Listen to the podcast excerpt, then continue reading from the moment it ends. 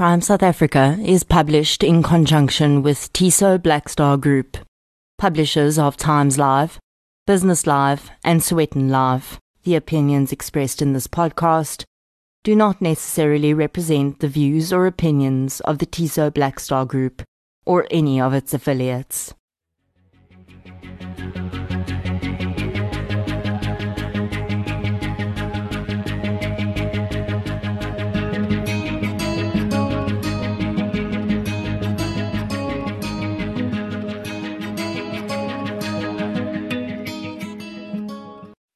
Welcome to True Crime South Africa. I'm your host, Nicole Engelbrecht. And you may have noticed that we didn't start this week's episode with a sound clip from the case like we usually do. Well, in part, that's because today's case is 70 years old. And for some strange reason, I found it terribly difficult to find a sound clip from that era. The other reason we didn't start with a sound clip from the case is because there was a sound clip of a different kind. Did you hear it? Let's listen again. True Crime South Africa is published in conjunction with Tiso Blackstar Group, publishers of Times Live, Business Live, and Sowetan Live.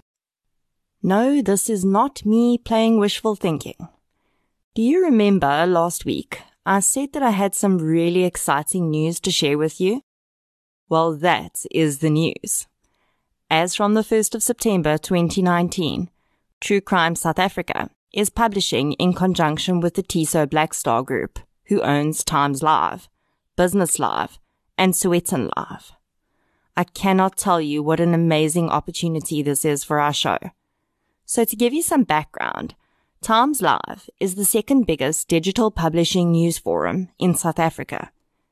The company has their own stable of podcasts, which you can access on their website at timeslive.co.za and for the next three months, True Crime South Africa is going to be hosted in this stable. To say that I'm blown away by the possibilities that this holds for the show is an understatement. As you know, this is a young podcast. So to be given this kind of opportunity so early on is a huge leap forward.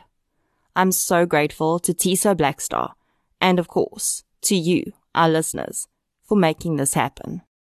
So with that exciting announcement, let's move into the case that we're going to be covering this week and do the official welcome of you're listening to True Crime South Africa, and this is episode 8, The Unsolved Murder of Jacoba Bubbles Schroeder. The following episode may contain sensitive material, including descriptions of violence, sexual assault, or graphic descriptions of injuries to victims. If you feel you may be triggered by such material, please consider this before accessing our content. To access trauma counseling or services, please see the helpline information in our show notes.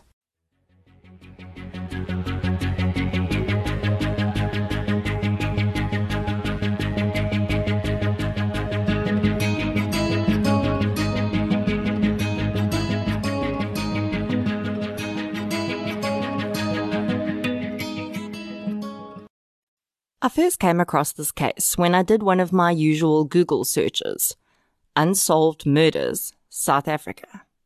I know, right? I like living on the edge, apparently. And up popped a News 24 article on 10 historical unsolved South African murders. Jacoba Bubbles Schroeder was on the list, and I did a skim of the available online resources which is how I can tell up front if I'm going to be able to cover a case. There seemed to be a decent amount, so I set it aside to come back to later. Then one of our listeners, Amanda Nienhuis, commented on our website suggesting that I cover the case. I was in two minds about covering a 70 year old murder. Yes, there's still an interest factor, but can we really help bring awareness to a case this old? I wondered so I started researching. And Jacoba Schroeder convinced me. Yes, I know that sounds a bit odd, but when you hear the story, you'll understand why I say this. While Jacoba's story captivated me, I had no idea when I started researching this a few weeks back that the thread that winds its way through this case would stitch through time and reappear at the very time I prepared to release this episode. Violence against women. It's an issue that I can't really say reared its ugly head in the last few weeks because honestly, it's never rested its hideous head. But we've all been talking a lot about it in the last few weeks due to the horrendous string of murders that have been in the media. And now I know why Jacoba's story spoke to me so deeply that I felt I needed to share it with you. Yes, it's 70 years old, and me talking about it is not going to bring any resolution to the case. But there's another thing that I want to achieve with this podcast, and that is to give victims a voice. Especially those victims who wouldn't ordinarily have one. And Jacoba definitely falls into that category. In researching this case, I used quite a few online sources, as well as a book called Famous South African Crimes by Rob Marsh. I'd like to thank listener Dew Solomon for sending me a copy of the book. I also read another book called Bubbles by Rahla Xenopoulos. The book is more of a fictional account of the murder because there are so few confirmed facts, but it is a riveting read and I'll talk more about the book and its author later in the episode.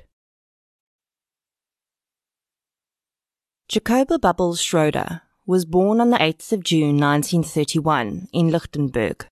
The town is situated 230 kilometers from Johannesburg, and in its heyday, it was a diamond mining town. But by the time Jacoba was born, the fuss had started to die down, and although many wealthy families remained, the town was no longer the hub of activity it had once been. According to the blog Bygones and Byways, which I will reference in the show notes, Jacoba's maternal grandparents were German immigrants and arrived in South Africa in 1877. Jacoba's mother, Louise, married another child of German immigrants, Ernst Schroeder. This is the first example of the social class system which was a major factor during that period and would become a running theme through Jacoba's life and indeed her death. In those days, in choosing a partner, class was a major consideration. You did not marry or even court someone above or below your social class. If you were an immigrant laborer, you married an immigrant laborer. Jacoba's father is reported to have been an alcoholic, and he didn't stay with his family for very long before abandoning them. By the time Jacoba was four years old, she was the child of a single mother who was struggling to survive. In the book Bubbles, Rahla Xenopoulos paints Jacoba's mother as a woman who had become bitter from the difficulties of life at a very early age and found it difficult to show Jacoba any real affection. The family barely survived off money that Jacoba's mother made, doing washing and ironing for the richer families in town. It was no doubt a difficult start in life for the child, but Jacoba had one thing that set her apart from the other struggling immigrant children in her neighborhood. She was exquisitely beautiful. People would often comment on the girl's otherworldly beauty, and it didn't take long for Jacoba to realize that she had something that others coveted. The information on this case is a mix of fact and supposition from fact due to the huge length of time that has passed. And there are two different accounts of how Jacoba got her nickname, Bubbles. The first is a sweet and little corny, and the second is somewhat lewder. The first story is that the Afrikaans doctor who delivered Jacoba in Lichtenburg was so enamored by this beautiful child that he once told her that when she smiled, her face filled the room with more bubbles than a sink of dishes. Like I said, it's a little corny, but sweet if it's true, and a far better rendition than the other possibility, which I'll discuss a bit later. Accounts differ about when Jacoba left her mother's house. But by 1948, at 17 years old, She was living in Vereeniging with a cousin, as her mother's cleaning work had all but dried up, as the rich families in Lichtenburg left for the greener pastures of Johannesburg. Jacoba's mother had also allegedly developed a drinking problem of her own by this stage. I think it goes without saying that at this time in history, women were rather limited as to their job choices, and education was not a major priority for girls, especially in poorer communities. Jacoba could read and write, but by all accounts, she was not extensively educated. And at the age of 17, she started working as a typist in a coal agency in Vereeniging. For Jacoba, this job was simply a means to an end.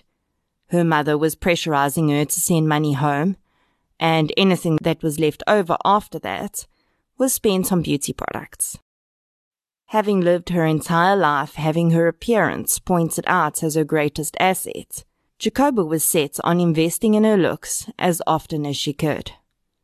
It seems that she never really accepted her so-called station in life. Jacoba had dreams of becoming a movie star and marrying a rich man, so that she too could one day live in one of the houses she had seen her mother cleaning as a child. Whether or not Jacoba was aware of how deeply entrenched the class system was in her society, she didn't seem to feel that those restrictions would apply to her, and was certain that she could rise above her lot in life. I've often wondered if Jacoba's dreams were buoyed by icons like Marilyn Monroe, who started her rise to fame in 1944, although only reaching its pinnacle in the 1950s and 60s. Monroe was also from a poor background and had used her looks to become one of the most loved and indeed lusted after stars in Hollywood. If we consider this, Perhaps Jacoba's dreams were not as unrealistic as they seemed. But Monroe was in the US. She had the benefit of living in a country that was moving far quicker toward an accepting environment. South Africa would be entrenched in class divisions and segregation for long after Jacoba's dreams were dead and buried.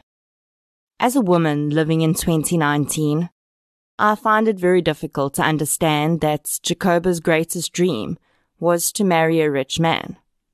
But I guess if Jacoba was alive today, she would most likely be completely mystified that women now study and go on to live their entire lives without getting married and aren't considered aliens if they do. It wasn't long before Vereeniging and the coal agency no longer held any interest for Jacoba and the bright lights of Johannesburg beckoned.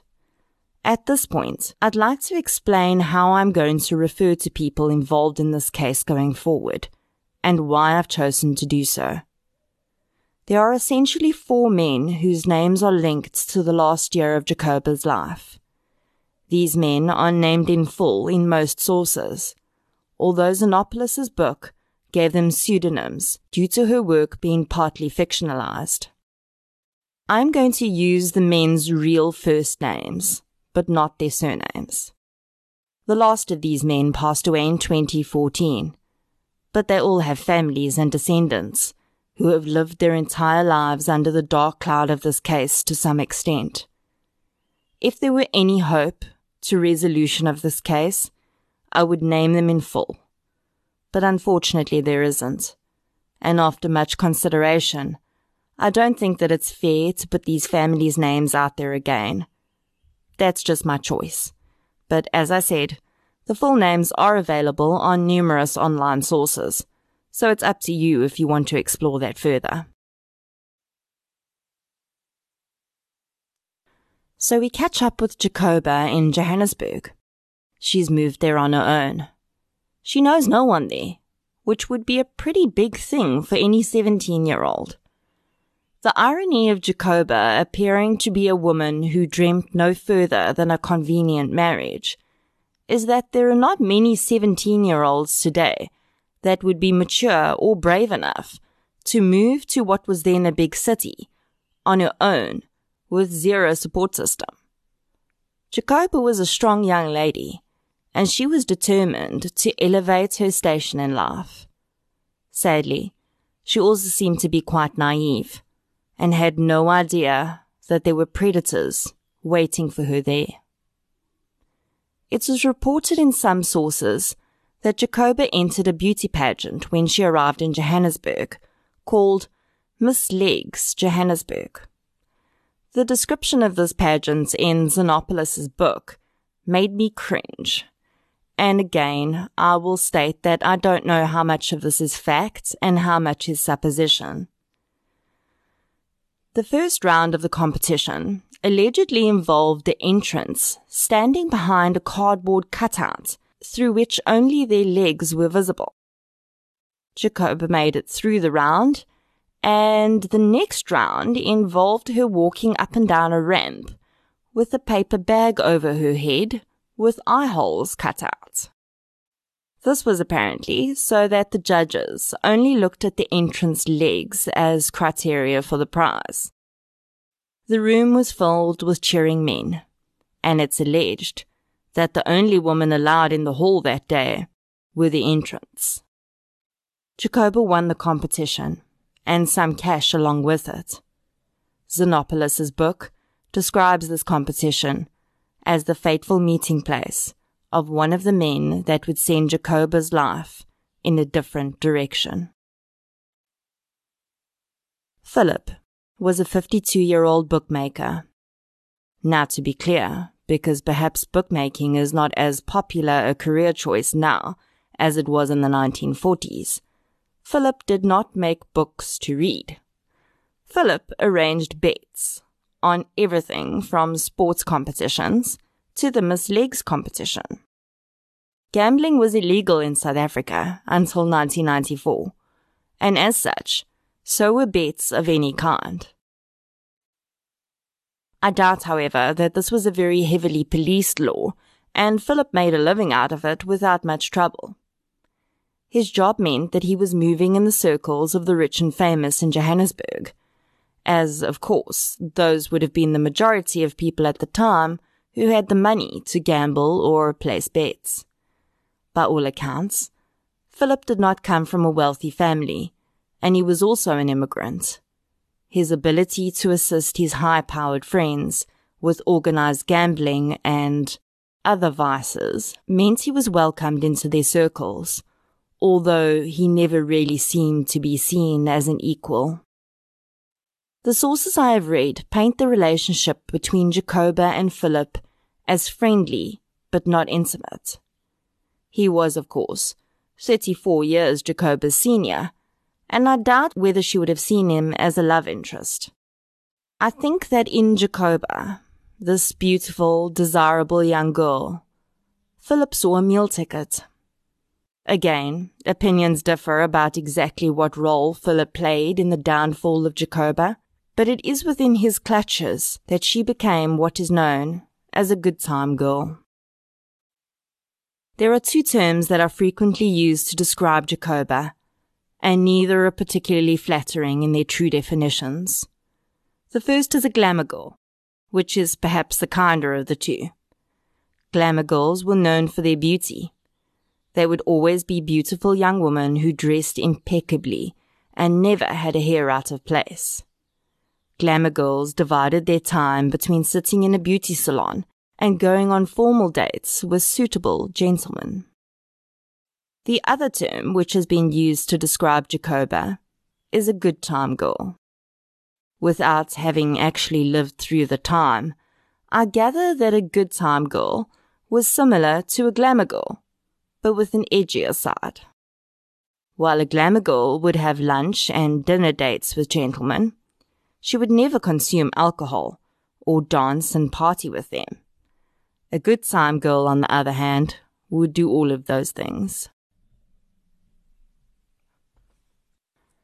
I think that this is a good time to describe the sexual properties of the 1940s. Women were expected to stay virgins until they got married. A woman's virginity was almost her most prized possession.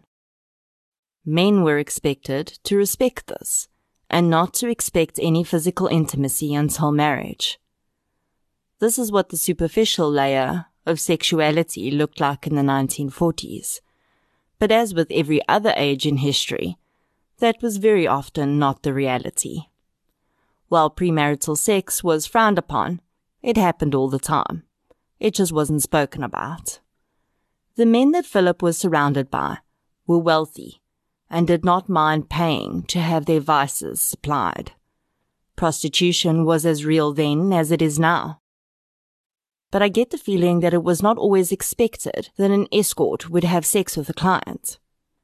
In Xenopoulos' book, Jacoba's new bookmaker friend is essentially also a pimp. He's a high class pimp, but that's the basic explanation of what he was. Philip invited Jacoba to live with him, and he very slowly eased her into the idea of using her looks to get money.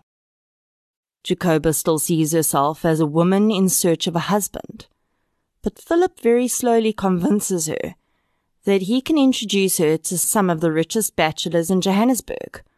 All she has to do is follow his every command. And she does. It is really unknown as to how deep into Philip's seedy plans Jacoba went, but she did start going on dates arranged by Philip. These dates would always be chaperoned by him, and he preferred that the men only take her on lunch dates. So in the beginning, men were basically paying Philip for the pleasure of eating a meal with the lovely Jacoba. It is alleged that once Jacoba became comfortable with this arrangement, he started getting her to dance at parties, and the allegation exists that he went as far as having her perform oral sex on some of the men. Philip had created a legend around the young girl amongst local men and they were paying large amounts of money to spend time with her. I have no doubt that Jacoba was seeing very little of this money. If you look at how this last year of Jacoba's life developed, it is almost a classic human trafficking situation. Of course, the term didn't even exist in the 1940s, but that is really what it was. A young girl with no support system naive and looking for a brighter future, goes to the big city where a predator spots her and convinces her that he'll look after her. He spends time winning her trust and then starts slowly suggesting how she can repay him. The evolution is so subtle and so slow that the young girl has no idea the vast pit of desolation that she is falling into, until suddenly she finds herself being poured by a man in the back of a car who has paid someone else to do so. Today, the evolution is hastened by hard drugs. Addiction breeds compliance. In the 1940s, all Philip had was alcohol, and he used it. With both of her parents being alcoholics, Jacoba was genetically predisposed to the disease herself. By the time she turned 18, she was using alcohol to black out the dates she never wanted and to bring out the bubbles that everyone loved and hide the shy Jacoba that had no place in her new life. Oh, that reminds me. This is the situation that has been reported as the other possible way that Jacoba got her nickname. It is claimed that the name Bubbles was used by Philip to perpetuate the legend of the beautiful young woman who would occasionally perform oral sex at his command. I don't think I have to paint that picture for you. This is why I will never refer to Jacoba by that nickname, because we don't know where it came from for sure and it may well be a sweet name given to her by the doctor who delivered her. But it may also be a moniker imposed on her by a man who was essentially her slave master. Jacoba's drinking brought out a different side of her. Many reports describe her becoming angry and violent when she drank. You know, I can't think why she would have reason to be angry. It was her behavior while drinking that eventually caused the rift between Jacoba and Philip. I can't imagine that it could have been very good for business or Philip's reputation if Jacoba was out of control on dates he arranged. It was also reported that Jacoba enjoyed driving, and when she was drunk, she would regularly and sometimes violently insist on driving her suitors' cars. Philip eventually cut his losses and asked Jacoba to move out. Jacoba moved into an apartment complex called Dorchester Mansions in Rissik Street, Johannesburg. The building had originally been built to house immigrants and had become a building of ill repute, so to speak. Jacoba shared a room there with her friend, who is referred to as Mrs. Griffin. Mrs. Griffin was a hostess. The term in modern times is often used to describe a woman who works at a hostess club or bar, which is very common in Asian countries. The concept is that men go to hostess clubs where they're assigned a particular hostess or multiple ones, and these women attend to the men throughout the night, bringing them drinks and having conversations with them.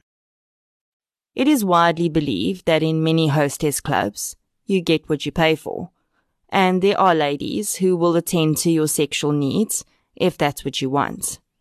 I can't say this for sure because I have very little information about the subject, but I tend to think that the concept was not very different in the 1940s.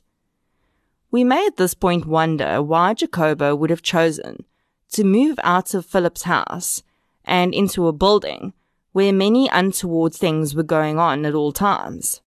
I think the real question here is, what choice did she have? The only people she would have met in Johannesburg by that time would have been through Philip. None of the rich men she had spent time with were going to house an immigrant girl whose reputation had been set by Philip, and she had absolutely no family there.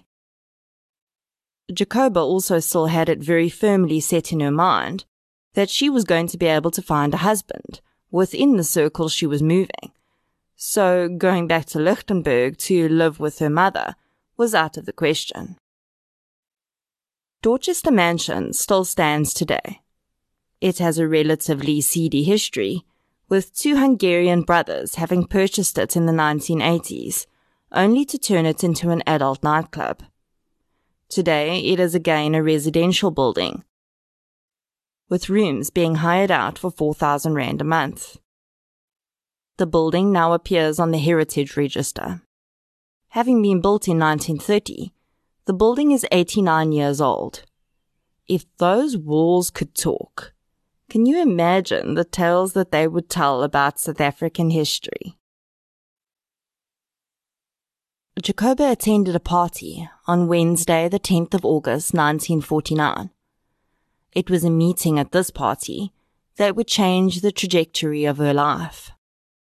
Also at the party was Morris, a 21 year old man from a wealthy family.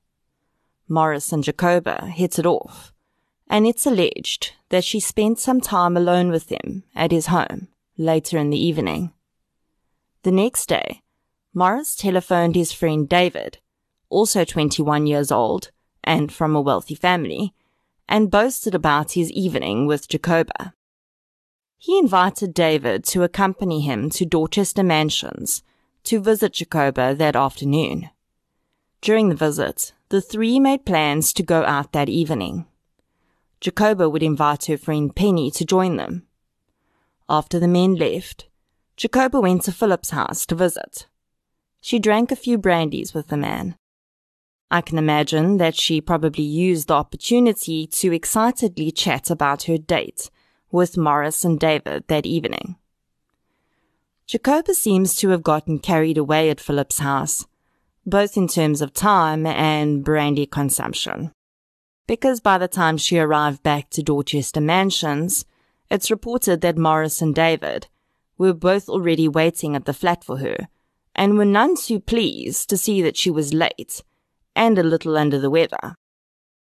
Jacoba did her best to placate the men and tried to quell her nervousness as she noticed that her friend, Penny, had not arrived as arranged, and she would need to entertain both the men that night on her own. She put on a green dress, fixed her makeup, and then announced that she was ready to the two waiting men. The plan was to head out to David's house, which was situated in the then upper crust Illovo. David's parents were in Durban, where they had businesses running, and the young men had the house all to themselves. While David's parents were away, his cousin Hyman, a year younger than David, was staying with him. I've looked at historical photographs of David's parents' house, and even for the 1940s, it was imposing. I can only imagine that Jacoba's eyes must have been popping out of her head at the opulence that no doubt surrounded her, and counting her lucky stars that she was now a guest in the type of house her mother used to clean.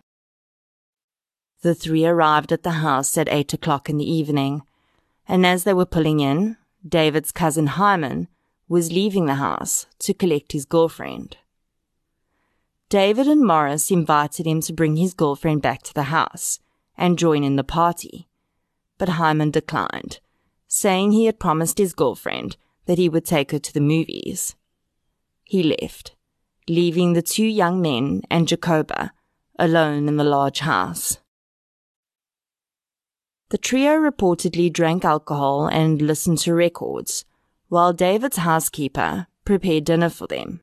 They ate a starter of tinned asparagus soup, a main of lamb chops and potato chips, and a dessert of tin peaches. When I read this, I frowned, because it's not exactly the type of meal I would expect to see served in such an opulent house. But I guess it's like kids eating takeaways when their parents aren't home. The two boys were only very slightly out of their teens, and I think it'll be agreed that 21 year old boys are still very much like teenagers, in general terms. It was later claimed by Morris that he could see before and during the dinner that David and Jacoba were getting along very well, and he began to feel like the odd one out. Morris left David's house shortly after they'd finished eating. David and Jacoba, left alone, cleared up the lounge area where they'd been visiting earlier and went to the upper level of the house to continue drinking and listen to music. David would later report that they hadn't been upstairs for very long when Morris telephoned the house and asked to speak to Jacoba. David said that he had tried to give them space to have a conversation, but Jacoba had beckoned him to the phone after about 15 minutes of talking to Morris. She handed the telephone to David, and he says that Morris had apologized for calling and interrupting their evening, and then hung up. Around midnight, David's cousin Hyman returned from his date with his girlfriend. He later said that David had approached him and said that Jacoba was in his bedroom, but she had consumed a significant amount of alcohol, and he was worried that she would pass out on his bed. David asked Hyman to try and convince Jacoba that the party was over and it was time to go home. Hyman says that when he went upstairs and found Jacoba, although intoxicated. She was not near the passing out stage that his cousin had claimed. He tried to convince her that it was time to go home, and she asked for one last brandy, which he supplied. Eventually, around 1.30 in the morning, Jacoba said that she was ready to go. David had planned on dropping her off at home, but when she walked out into the driveway, she got into Hyman's car and the men claim that she refused to get out, so Hyman had told David that he would drop her off at home. They set off in the direction of Dorchester Mansions. David recalls before the pair drove off that Jacoba had started to complain that she wanted to drive, and Hyman was arguing with her. About 20 minutes later, David says that Hyman returned to his house without Jacoba and told David that the young woman was a lunatic and that she had demanded to be allowed to drive, and when he wouldn't let her, she told him to stop and had gotten out of the car. David claims to have been shocked at his cousin's behavior and demanded to know where he had let her out. Hyman said that he had left her at the Dunkeld bus terminus, and he had seen her start walking toward Oxford Road before she had disappeared into the night. Hyman claims Jacoba shouted back at him, Don't be surprised if you read about my corpse in newspapers tomorrow. David claims that he went driving around to see if he could find Jacoba, but found no trace of her and returned home, hoping that she had arrived home safely. The distance between the place where Hyman claims to have dropped Jacoba off and Dorchester Mansions is 5.9 kilometers. It would have taken an hour and a half to walk that distance, but David claims that he drove the route within minutes of her being dropped off, and there was no sign of her. Although Jacoba's mother still lived in Lichtenburg, it appears that Jacoba had invited her to visit in Johannesburg because the next day, Morris, claiming no knowledge of the previous night's events, had gone to Dorchester Mansions to see Jacoba. At her flat, he found only Jacoba's mother, who said that she had not seen her daughter since the night before. Morris phoned David at work and he explained what had happened the night before. Morris told David that Jacoba had not made it home. David went to Jacoba's flat, and he, Morris, and Jacoba's mother went to Rosebank police station to file a missing persons report. David also phoned the main hospital in the area to see if Jacoba had been admitted there.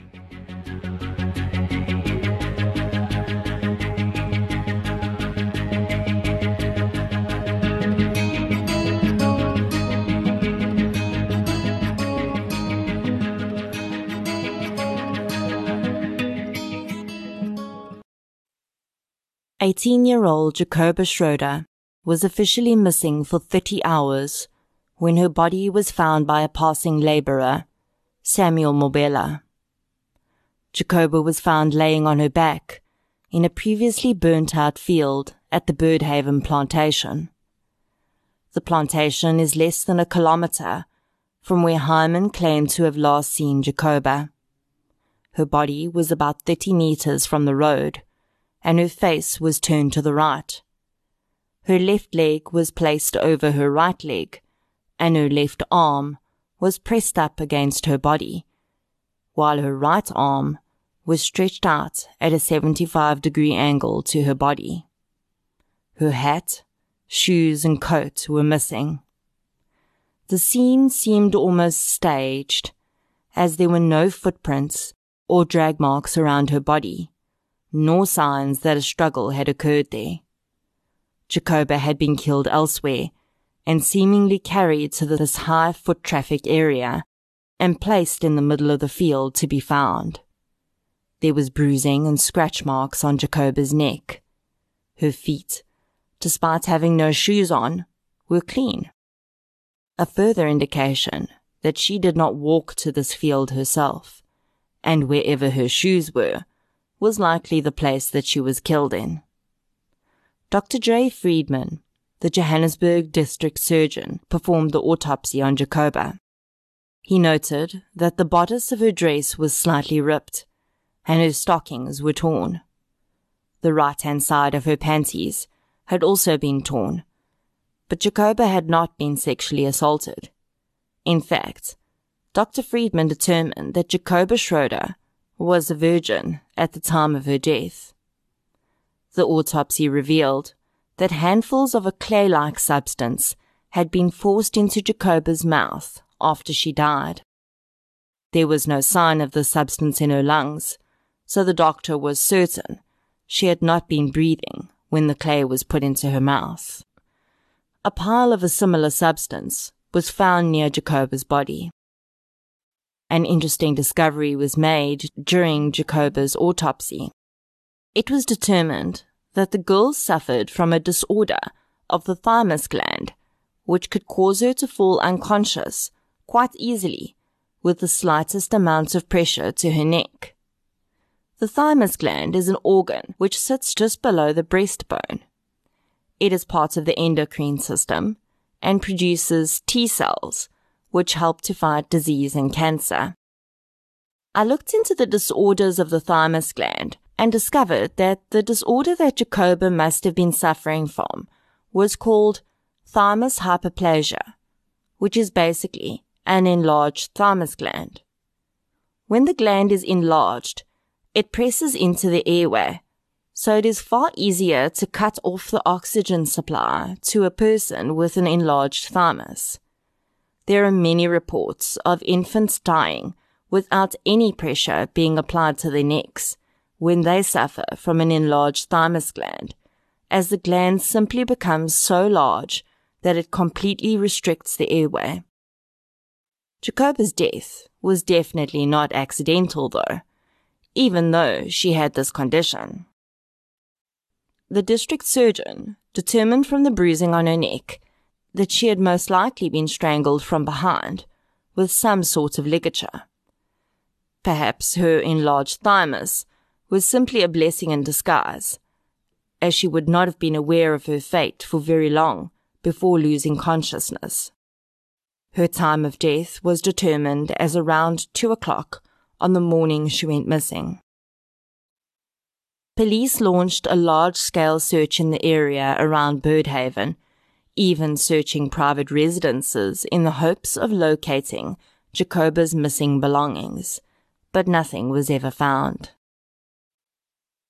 Jacoba's stomach contents confirmed the timeline that David, Morris, and Hyman had given for the evening. In Hyman and David's statements, they both agreed that Hyman had left the premises with Jacoba at 1.30 that morning. The bus terminus, where Jacoba was allegedly dropped off, was less than 500 meters from David's house, as the crow flies, and probably no more than a kilometer by road. This means that it would have taken just minutes for the enraged Jacoba to have Hyman pull over and leap out of the car. Let's call it five minutes. Then they argued for maybe another five minutes until Jacoba stormed off and Hyman returned to the house. David said that Hyman was gone for at least 20 minutes. Jacoba's dream had always been to become famous, and sadly in death, she achieved that dream. The story of the beautiful glamour girl, murdered and dumped, and the mystery that surrounded the possible involvement of young men from very wealthy families captivated the country and even the world. The police were under pressure to prove that they were properly investigating the girl's murder and not allowing the influence of the men's families to sway their judgment. And so, two months after the body of Jacoba Schroeder was found, Hyman and David were arrested and charged with her murder. The young men appeared in court for their bail hearings, and newspapers as far afield as Adelaide, Australia, reported that they had been granted bail. Hyman's bail was 5,000 South African pounds, and David's bail was 500 South African pounds, indicating that prosecutors believed that Hyman was the main perpetrator in the crime and David was perhaps an accessory after the fact. Just a quick aside here regarding the currency I just mentioned. With South Africa still being a British colony at the time, our currency was the equivalent of the British pound. The South African Rand only came into circulation in 1961 and amazingly debuted at the exchange rate of just 2 Rand to a pound. I also did a quick exercise to see how much 5,000 South African pound would equate to in today's money. And it would be a staggering 163,000 pounds or 300,000 rands. I can only assume that the authorities quite rightly believed that Hyman could have been a significant flight risk, as his family were immigrants and they were very wealthy. I looked into the types of bail amounts set for murder charges in recent cases in South Africa, and they vary widely. I assume that the judge would take the accused person's own financial status into account, as the amount has to be significant enough to that person to make them think twice about fleeing. Some of the amounts I found for publicized murder cases ranged from 10,000 Rand to 1 million Rand for Oscar Pistorius's bail, although he only ended up paying a 100,000 of that in cash and the balance was guaranteed. The state's case against Hyman and David was purely circumstantial. There was no physical evidence to point to either of the men being involved in her murder.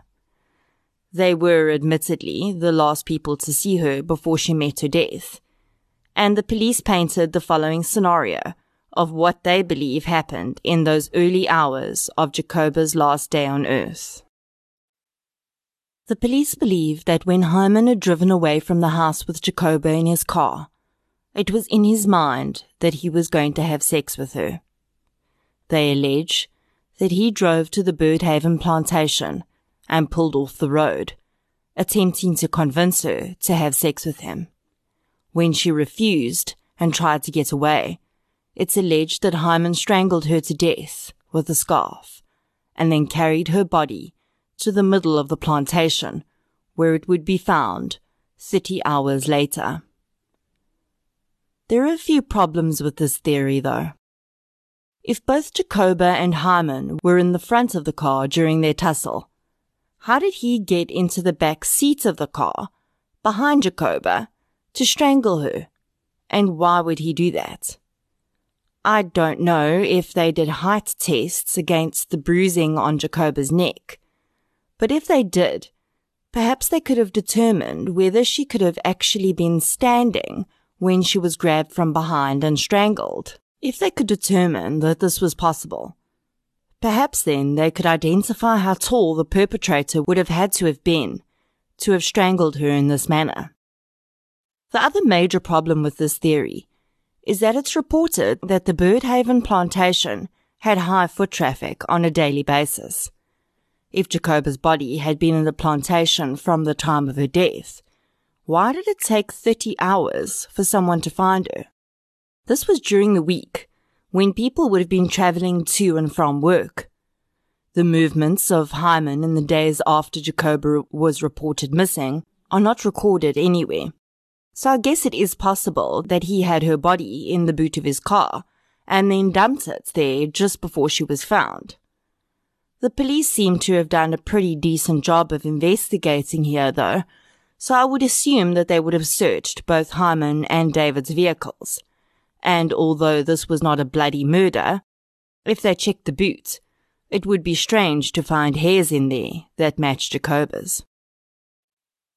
This theory could work in principle if Hyman was not alone in the car. I don't know whether police were able to verify whether David definitely stayed behind when Hyman went to drop Jacoba off at home. It is possible that his housekeepers could have testified to the fact that he remained behind. However, what if he didn't? It is entirely possible that David got into the back seat of Hyman's vehicle after Jacoba refused to get out of the passenger seat. Could they have been driving, and Jacoba tried to gain control of the vehicle in one of her bids to drive? Could David have grabbed her from the seat behind to try and control her, and when, due to her enlarged thymus, she lost consciousness very quickly, he became afraid and strangled her to death? So this is the scene that I'm picturing. Jacoba announces her desire to go home, and as she's had a bit to drink, she forgets her coat and hat and walks out the front door of David's house. She gets into the first car she sees, or perhaps the one she prefers, which happens to be Hyman's. After a bit of discussion, with David trying to convince Jacoba to get into his car instead, David gives up, grabs the girl's coats and hats from the house, and climbs into the back of Hyman's car. Perhaps Jacoba didn't give up her insistence that she wanted to drive and tried to get control of the vehicle, and when David strangled her, it was with the sleeve of her coat, which was in the back seat with him, an item which would probably leave similar marks to a scarf. The tearing of her clothing could have been either from the struggle or from the men trying to carry her. This is all supposition, though, and just a scene that developed in my mind as I read through my research. David and Hyman were both represented by a lawyer called Israel Maisels. Maisels was arguably one of the best defense attorneys in South Africa at the time.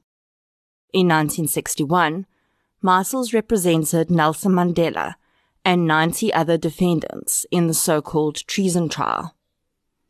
One of the theories put forward by the defense was that Jacoba must have been killed by a passing African man because of the lime found in her throat. It was claimed that in certain African cultures, lime or soil will be placed into the mouth of a person who has suffered a violent death to prevent them speaking ill of the killer in the afterlife. I could not find any information about this practice in my research, and I have no idea whether it is factual or not. If we consider what happened in 1948 in South Africa, though, I think we can completely discount this theory. In 1948, the system of apartheid was implemented in South Africa. When Jacoba's murder occurred in 1949, there were pass laws and movement restrictions in place for all people of color. There would not have been a single African person in Illovo that night. A crime journalist who covered this trial for the Argus, called Benjamin Bennett, had a third theory. He believed that shortly after Jacoba got out of Hyman's car that night, she hitched a ride from a passing motorist. Bennett said that if there were two men in the vehicle, one would have got out and sat in the back seat to allow Jacoba to sit in the front. This unknown man could then have proceeded to strangle Jacoba from behind, as the district surgeon said had occurred. The lime could have been put in her throat to confuse police. While we can't really discount this theory, Jacoba's time of death was determined as being two o'clock in the morning, just 30 minutes after she and Hyman had left David's house if she had gotten out of Hyman's car at 1.35 or even 1.40, that means that she was picked up, murdered, and dumped within 20 minutes of Hyman last seeing her. The timeline seems very tight to me for a stranger to pick her up and almost immediately kill her. It is absolutely a possibility though. There is, of course, a third player in this case who was not arrested or charged, but was present for at least part of the night on which Jacoba died. Morris. I don't know what sort of evidence verified Morris's whereabouts, but he certainly seems to have had a motive to have wanted to harm Jacoba. He was jealous that she had seemingly chosen David over him. We know he left the house because he phoned David's home but do we know what his movements were after that? Is it possible that Morris, restless and unable to quell his annoyance, had got back in his vehicle and driven the streets of the neighborhood he shared with David? Had he come across Jacoba walking on the side of the road? The circumstantial evidence brought against the men by the state was insufficient, though, and Hyman and David were acquitted of Jacoba's murder and set free. There was no further investigation into the crime after this, and Jacoba Schroeder was buried in an unmarked pauper's grave at plot 519 at Benoni Cemetery. Despite her brief life and coming from a poor background, Jacoba Schroeder made her mark on history the mystery of the murder of the young, beautiful, and vulnerable girl became a South African legend, and it has been picked up by writers, artists, filmmakers, and the like through the years. In 1961, a filmmaker, Pierre Botha, released the Afrikaans film The Bubble Schroeder Story. It was initially banned in South Africa, but eventually it was allowed to be screened to audiences over the age of 18. In 2012, Rahla Xenopoulos published her partially fictional account of the story of Jacoba Schroeder, entitled Bubbles. And in the same year, forensic artist Catherine Smith put together an exhibition at the AOP Gallery in Johannesburg entitled The Incident Room. The exhibition was a compilation of documents, photographs, and pieces of evidence relating to Jacoba Schroeder's life, death, and the murder trial which followed. I also came across an Afrikaans podcast called Doodloop Spore, which covers Jacoba's case. You can find that podcast on Google Podcasts. The story of how Rahla Xenopoulos came to write Jacoba's story is a very interesting one, and certainly worth sharing. I got most of this information off Rahla's website, which I will reference in the show notes. When Rahla Xenopoulos was 19, she went on a date.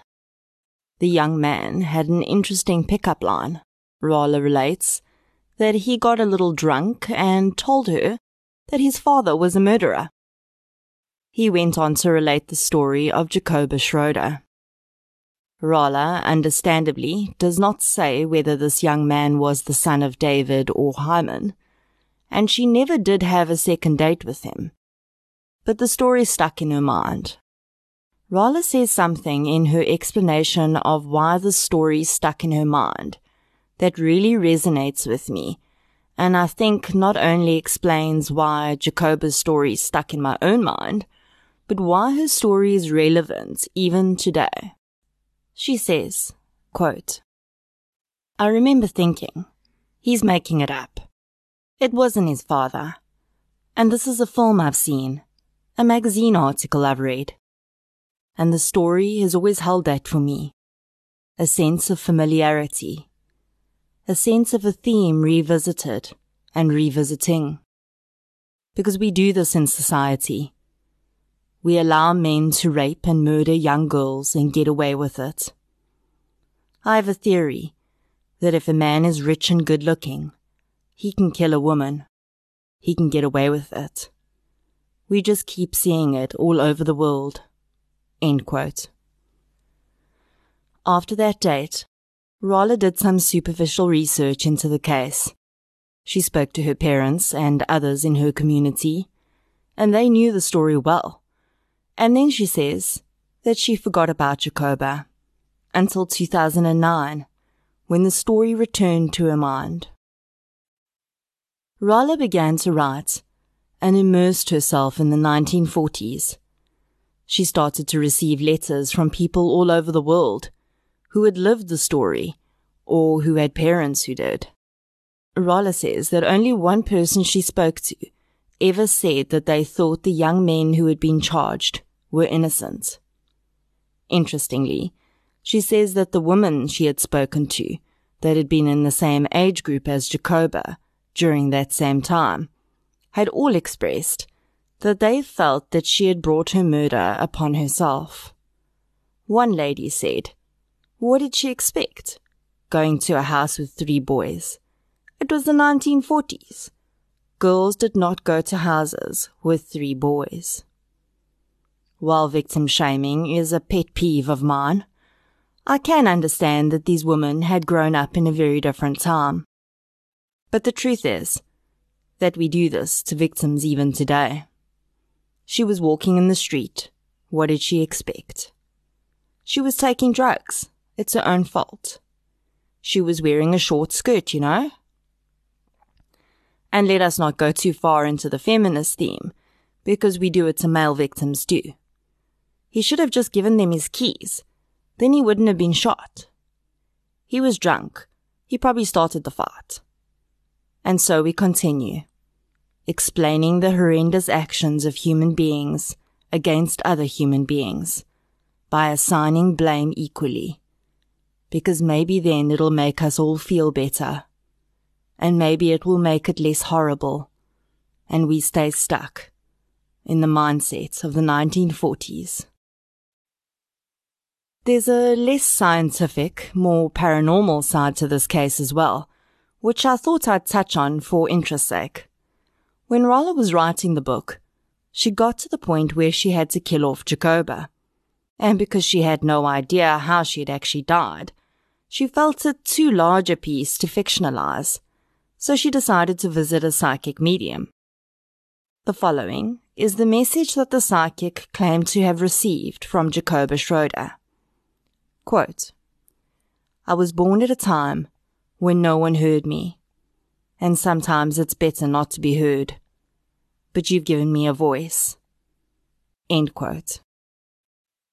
The medium recounted that Jacoba had said that the book Rahla was writing would not be for her, as her life was over, but it would be for all the young girls who in current times find themselves on dangerous dates and things go wrong and they're too ashamed to speak about it.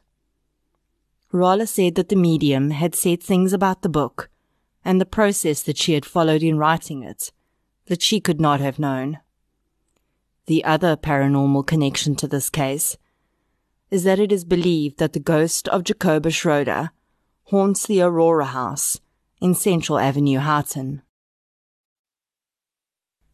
The three young men involved in the last hours of Jacoba's life continued on with theirs and went on to live long and seemingly successful lives. I say seemingly because there were some blips along the way. Morris went on to take over his father's company in 1985, and in March 1999, Morris, 69 years old at the time, appeared in Johannesburg Magistrates Court, the same court his two friends appeared in exactly 50 years before. Morris was not on trial though. He was called to testify in an inquiry into the death of one of his employees, Lawrence Benjus. Benjus worked for Morris's company as an accountant, and in 1994, he was found dead in his car near the Oriental Plaza, having sustained five gunshot wounds. A few days before his death, Benjus had told his wife that he had uncovered evidence of fraud at Morris's company. I was unable to find any further information on the outcome of the inquiry, but indeed there seems to have been no ramifications for Morris or his company, and Morris passed away peacefully on the 13th of March 2014 at the ripe old age of 85. In 2002, another of the men found himself back in court at the age of 74. David was by this time a multimillionaire and on his third wife, who was suing him for maintenance. David was ordered to pay his then ex-wife 30,000 rand a month in maintenance for a son born of their marriage. His third wife was 30 years younger than him. At the time of his appearing in court, David was the director of 12 companies. He passed away four years later, at the age of 78. As I said in the beginning of this episode, I know that there is no more hope of justice for Jacoba Schroeder. In fact, we cannot even really say that we have a definite idea of which theory fits the evidence more closely, because there is so little evidence. All we know is that a young girl whose greatest wish in life was to find a man who would give her a better life had found herself in deeper water than she had bargained for. I believe that Jacoba had gone with those young men that night because her friend had not shown up to go with and she felt powerless to turn the men away. I think that she saw at least one of the men as potential husband material. But the truth was that neither one of those men would ever have seen Jacoba as a future wife. She was a fine girl, one whose legend had been built up in social circles by Philip. They were probably prepared for an evening of drinking and revelry. I don't think that either one of them expected Jacoba to die that night, and whether her death ended up being at their hands will never be confirmed. What we do know, though, is that Jacoba did not deserve to have her life ended that night. No matter how naive she had been, no matter how many mistakes she had made. Jacoba Schroeder should have woken up the next morning in her bed with a headache from her brandy consumption, but not any worse for wear. She didn't, though. She closed her eyes with someone's hands around her neck and never opened them again. In an interview about her book, Rahla Xenopoulos tells a journalist that while she was researching, one of the men involved was still alive, and she managed to contact him. She said to him that the whole incident must have had a terrible effect on him. Rahla says that the man answered with a simple no. Just no. The murder of an 18 year old and the accusations that surrounded it had no effect on him.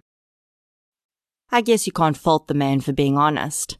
Because, honestly, the tragic death doesn't seem to have had much of an effect on the lives of any of the men accused of being involved. Nothing. Her life and death were just a blip on the radar in their privileged lives. There's some irony here, though, because as rich as those men lived to become, as old as they had the honor of growing, even with their many children and grandchildren. They are not the ones being remembered. Jacoba is. David, Morris, and Hyman didn't have any films made about their lives. They didn't have any books written about them or art collections assembled around their lives. Jacoba Schroeder did.